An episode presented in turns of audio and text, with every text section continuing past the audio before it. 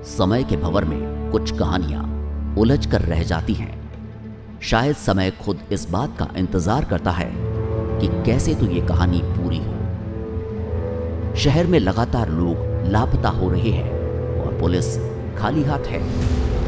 Inspector Kuldeep को कुछ ऐसी बातें पता लगती हैं, जिन पर यकीन करना किसी के लिए भी नामुमकिन था। लेकिन कुछ बातें नामुमकिन से भी आगे होती हैं, क्योंकि नामुमकिन शब्द भी इंसानों ने ही गढ़ा है। इंस्पेक्टर कुलदीप की यह खोज उसे कहाँ तक ले जाएगी? क्या वो इस राज को खोल सकेगा?